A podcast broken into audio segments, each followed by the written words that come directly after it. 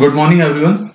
Welcome to the morning meet of IndiaNivesh. This is Mehul Kothari from the research desk. Today is 19th December 2019. Well, the domestic markets maintained its upside journey during yesterday's session. Initially, there were few hiccups, but the benchmarks managed to absorb the pressure to close with some modest gains. The index Nifty registered a new life high of around uh, 12,238 to close with a gain of 56 odd points. Meanwhile, the Nifty Bank Index too registered a new life high of 32,294 to end with a gain of 0.32% from its previous close. The market breadth turned in the favor of declining counters as the day progressed, with 854 advances versus 964 declines. On the sectoral front, apart from Nifty PSU Bank and Nifty Media, all the other group indices closed in green. From the pack of gainers, Nifty Pharma and Nifty Realty stocks outperformed the broad market indices like Nifty Small Cap 100 and Nifty Mid Cap 100 indices remained flat to negative. Coming to the derivatives data, yesterday FIS bought uh, index futures. They were bullish in index futures since they bought net 6,000 contracts in index futures. In options, they made again they made a bullish bets by buying call options and also selling put options. So in rupee terms, FI bought index futures of around 600 crores, while in index options they were seller of 900 crores.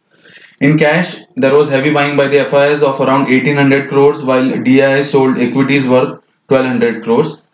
Even yesterday's price action of Nifty future was positive with rise in open interest of around 1.8%. So if you look at the past 7 to 8 trading sessions, there have been rise of around 12 to 14% of open interest with positive price action. This indicates long build up in index futures. The premium of Nifty future decreased to 21.5 from 22.5. The PCR has now reached 1.73 which is a bit high and this indicates some kind of exhaustion in the market. Now as per the Nifty option chain since today is weekly expiry yesterday what we witnessed was heavy build up of fresh 15 lakh shares in 12200 strike put so this was basically uh, writing in 12200 strike put so the overall open interest at 12200 strike put is at uh, around 2.2 million shares which indicates that 12200 will act as a support for the day. On the upside there is no major open interest in call options which indicates there is still uh, there is still some room left for higher levels. Coming to the technicals uh, in line with our view the index nifty has been gradually inching higher but now is it is trading between the mentioned band of 12200 to 12300 going ahead we expect some kind of profit booking in the markets from this zone as indicated by a small divergence on the daily chart. Uh, so for the day uh, we expect 12200 to act as support on the downside. Below that there could be uh, further selling and for that the support is 12160 if this has been breached then uh, we feel that the momentum would fade away for the timing and nifty might uh, enter consolidation phase. With regards to uh, bank nifty 32000 uh, would act as a support for this session. It has closed near 32200 mark. So for further upside it needs to clear 32300 then only we would uh, initiate any kind of buy recommendation in call options of bank nifty. So uh, and below 32000 we would initiate uh, trade for put options.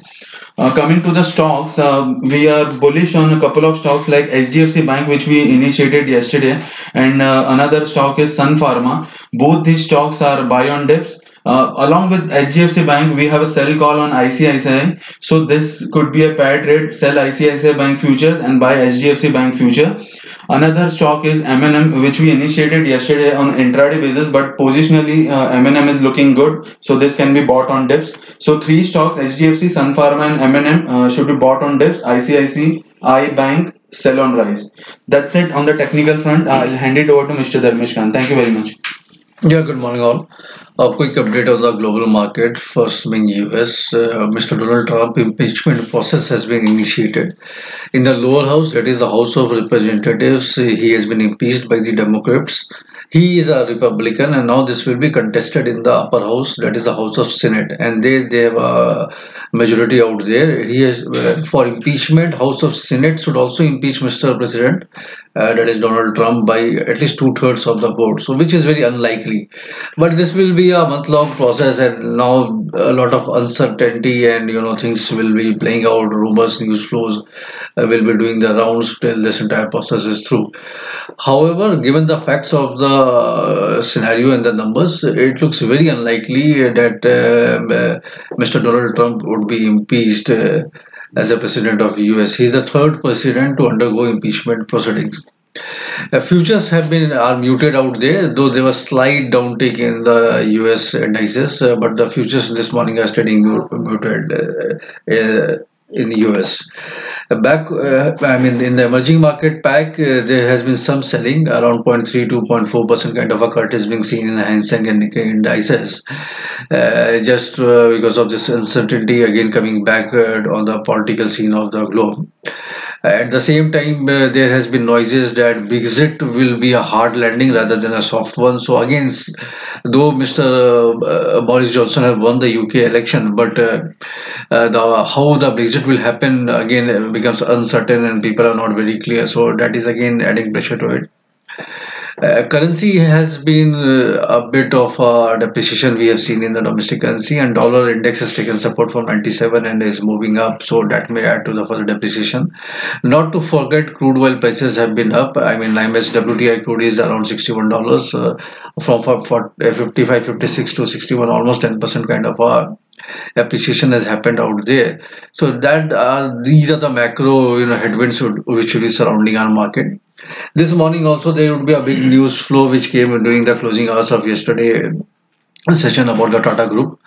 So NCLAT has, you know, reinstated Mr. Cyrus Mistry as chairman of the Tata Group, and he has, and they have given a verdict where uh, appointment of N. Chandra as chairman has been termed as illegal. Uh, we are very sure that this uh, judgment of NCLAT would be contested by Tata Group in the highest court, it is the Supreme Court and uh, this is not final uh, but what it does it, it you know again creates a murky situation for the tata group. And for a month or so the decision making and everything will take a backseat and this activity will be more prominent.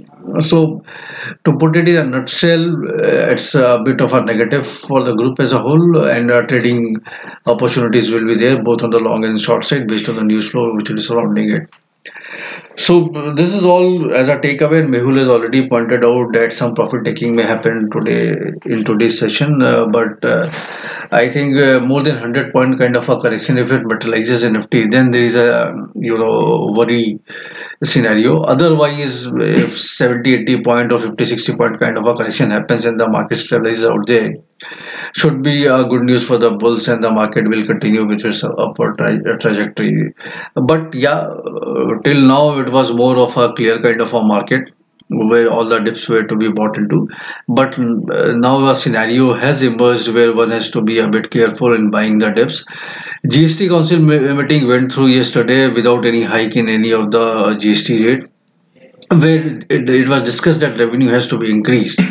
But how it has to be increased uh, uh, that uh, roadmap was not there. At the same time lotteries uh, rate has gone up to 28% so state lottery be, be it in the same state or be it in other states it will be taxed at 28% but that's a very minuscule portion of the revenue of uh, gst collection. So the fiscal worry which was there still remains. Uh, how that will be matched?